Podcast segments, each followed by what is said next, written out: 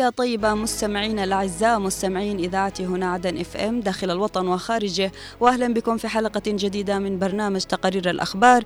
نستعرض فيها وإياكم أبرز التقارير المحلية والعربية. أقدمه لحضراتكم أنا عفراء البيشي ونبدأها بالعناوين.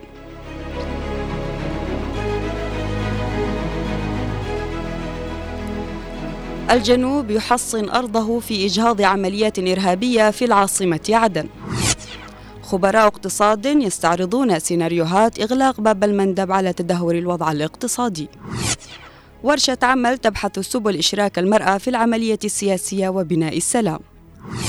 استمرار أعمال مشروع رصف منطقة شعب العيدروس في عدن.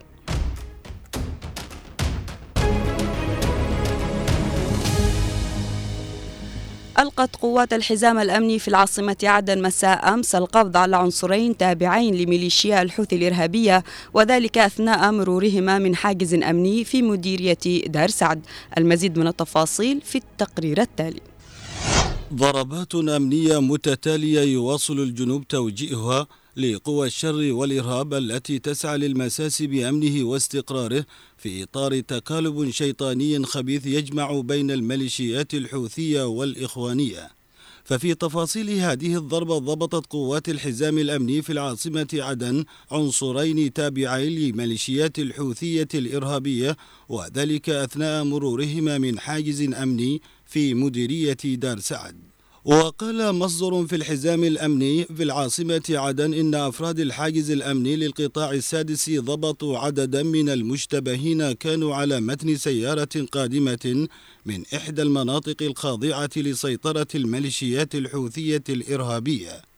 وأضاف أن التحقيقات الأولية مع المتهمين كشفت انتماء عنصرين اثنين للحوثيين ومشاركتهما في دورات عسكرية حوثية مؤكدا أن العنصرين الحوثيين لهما ارتباط وثيق وتواصل مباشرين بالقيادات العليا التابعة للميليشيات الحوثية وبحوزتهما أرقاما حوثية. واعترف المتهمان بالتحاقهما بصفوف الميليشيات الحوثية وكلفا بالنزول إلى العاصمة عدن للقيام بمهام رصد ومراقبة ضمن خلايا حوثية تحاول استهداف الجهات والشخصيات الحكومية والعسكرية والأمنية بالعاصمة عدن خاصة والجنوب عامة. وبينت التحقيقات أن العنصرين الحوثيين يعملان لدى جهاز الأمن الوقائي التابع للميليشيات الحوثية حيث تلقيا دورات متعددة من قبل خبراء في مجال الرصد والرقابة وصنع العبوات الناسفة وتفخيخ السيارات. على صعيد متصل تمكنت قوات الحزام الأمني من إلقاء القبض على متهم بالانتماء إلى تنظيم إرهابي في مديرية سعد. وأضافت عمليات حزام عدن بأن القطاع الأول تمكن من إلقاء القبض على عنصر إرهابي بتهمة انتمائه لتنظيم داعش الإرهابي ومشاركته في عدد من العمليات الإجرامية خلال الفترة الماضية. وأضافت أن معلومات استخباراتية كانت قد رصدت عودته إلى العاصمة عدن بعد فراره منها قبل عدة سنوات. هذه الضربات الأمنية القوية هي إجهاض لعمليات إرهابية خططت قوى الشر لتنفيذها ضد الجنوب في مؤشر على أن الحرب الغاشمة لا تزال مستعرة. وتدفع الميليشيات الحوثية بالتنسيق مع الميليشيات الإخوانية بالكثير من العناصر الإرهابية التي تكلف بتنفيذ عمليات إرهابية في محاولة للمساس بالأمن والاستقرار في الجنوب. وتمثل عملية تأمين العاصمة عدن من مخاطر الإرهاب أحد أهم استراتيجيات عمل القيادات الجنوبية على الصعيد الأمني وذلك لمجابهة التهديدات الوجودية التي تثيرها القوى المعادية.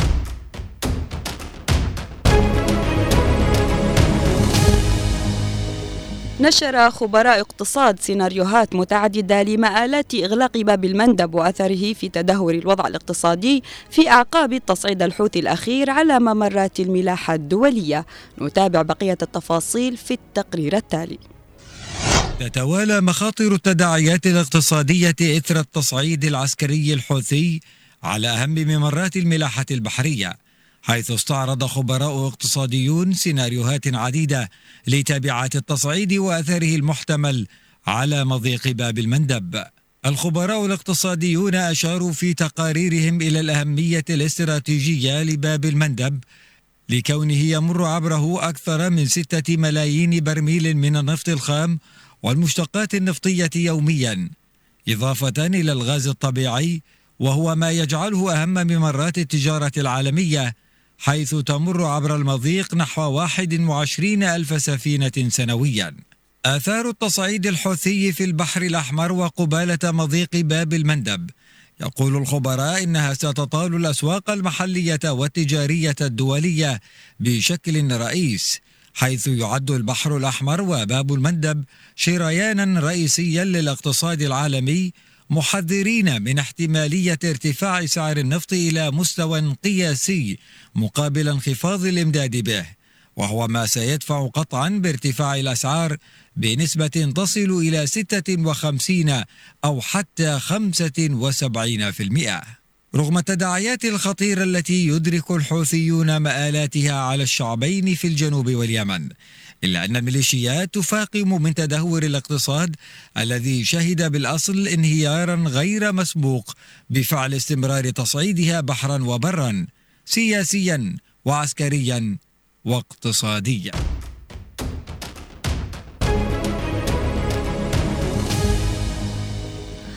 نظمت مؤسسة من حقي لتمكين المرأة سياسيا واقتصاديا ورشة عمل تناقش إشراك النساء في العملية السياسية وبناء السلام وذلك بالشراكة مع مكتب الأمم المتحدة للمرأة بالعاصمة عدن. التفاصيل في التقرير الآتي. بالشراكة مع هيئة الأمم المتحدة للمساواة بين الجنسين وتمكين المرأة أقامت مؤسسة من حق لتمكين المرأة سياسيا واقتصاديا ورشة حول إشراك النساء في العملية السياسية وبناء السلام في المرحلة القادمة بالعاصمة عدن. آه، الورشة هذه تناقش العديد من المحاور. على رأسها هو التمكين السياسي للمرأة ووصولها من مواقع صنع القرار أو تمكينها من مواقع صنع القرار. أيضا لمناقشة الحماية المجتمعية التي يقدمها الجانب الصحي والجانب الأمني آه، للنساء. فقضية المرأة هي قضية واحدة لجميع الأحزاب والمكونات السياسية وحتى وإن وجدت الآن تعيينات سياسية جديدة فيجب أن تتضافر كافة الجهود للنساء. من قبل الأحزاب والمكونات السياسية التي هي الآن آه، أساسا في أي تشكيل حكومي. ومن المهم الدفع بالنساء إلى مواقع صنع القرار عن طريق الأحزاب والمكونات السياسية. وتطرح على طاولة النقاش خلال يومي انعقاد الورشة محاور دعم وصول النساء إلى مواضع صنع القرار ودور الأحزاب والحكومة في ذلك إلى جانب دور المرأة الإعلامية في تعزيز ثقافة المجتمع وبناء السلام. وإن شاء الله يعني نستطيع أن إحنا من خلال هذه الورشة أن إحنا نوصل صوت آه، المرأة لأنه دور المرأة مع الأسف الشديد سواء في المجتمعات العربية أو المجتمعات الأوروبية آه، دورها ضعيف جدا آه، يعني قرار أممي ولم ينفذ أبدا على الإطلاق. سواء على المستوى المحلي أو الإقليمي أو الدولي. أتوقع أن تخرج هذه الورشة بعدد من المخرجات التي ستكون عبارة عن خارطة طريق يمكن العمل بها مع مساعدة منظمة الأمم المتحدة في هذا الأمر في إمكانية الدفع بالمرأة إلى مشاورات الحل النهائي. الحماية الاجتماعية هي أبرز التحديات التي تقوض جهود الدفع بالمرأة سياسيا واقتصاديا واجتماعيا وثقافيا إلا أن شكل البيئة الأصيلة لمدينة عدن تحرص على تشجيع النساء للعمل والإنتاج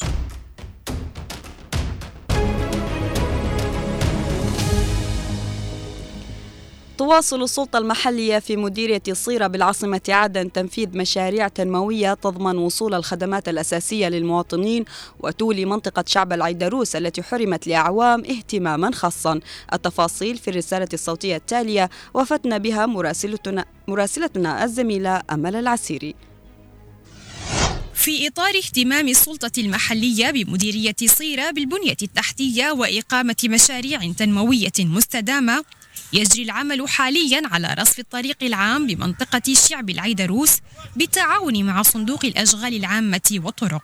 توقر على السلطة المحلية إنه من يعني في منطقة في الشعب اللي هو بعد كشك طربوش إلى بجانب مدرسة شمسان. والآن تم استكمال إلى بينزل إلى مدرسة بازرعة. طيب يتزامن معك إيش؟ إنه في معانا آه، تصريف مياه الأمطار مشروع. يجي من آه، بيت زهت إلى منطقة الشعب. وأنت كما تعرف إنه في من قبل آه، المرسابة القطيع كانت تغرق كثير وكان لنا يعني الفضل من الله ومشروع اللي هو ال habitat ساعد في آه، تصريف مياه الأمطار. فمن ضوء نحن حاولنا إنه آه، نعمم المشروع في منطقة شعب العدروس والأخوة في مكتب الأشغال العامة.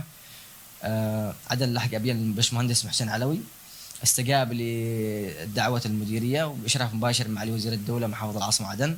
المشروع يعد استكمالا لمشاريع المياه وتصريف السيول ومستوى الإنجاز فيه بازدياد مستمر يشهد به المواطن المستفيد الأول من هذه الأعمال والإصلاحات. المشروع هذا يمشي بشكل يعني طبيعي وكل شيء تمام ما عدا التعارض في الخدمات التي يعني في يعني من من شبكة المجاري وشبكة المياه والاتصالات والكهرباء. إنجاز المشروع يعني تمام برنامج زمني تمام الحمد لله وكل شيء يصير يعني بحسب المطلوب وإن شاء الله يكون المشروع هذا حق السيول يكون الأفضل لأنه يكون زي ما قلت لك مضره على الشوارع وعلى البيوت وعلى المره حتى ونطلب من المشروع أن يهتم فيه بسرعة بسرعة لأن عارف انه الطريق الآن موقف ولا يطلع ويقوم يقوم من العيدروس وللسوق موقف الآن الطريق وموقف جميع المواصلات. المنطقة المستهدفة هي من المناطق التي عانت ولفترات طويلة من انعدام وسوء الخدمات وإهمال الجهات المسؤولة لتحظى مؤخرا باهتمام يعطي سكانها الحق في العيش بأسلوب بسيط. أعمال رصف تدعم مشروع تصريف مياه الأمطار التي تملأ شعب العيدروس وتغرق حي القطيع في كل موسم متسببة بأضرار جسيمة يمكن الحد منها بهكذا مشاريع حيوية. العسيري؟ عدن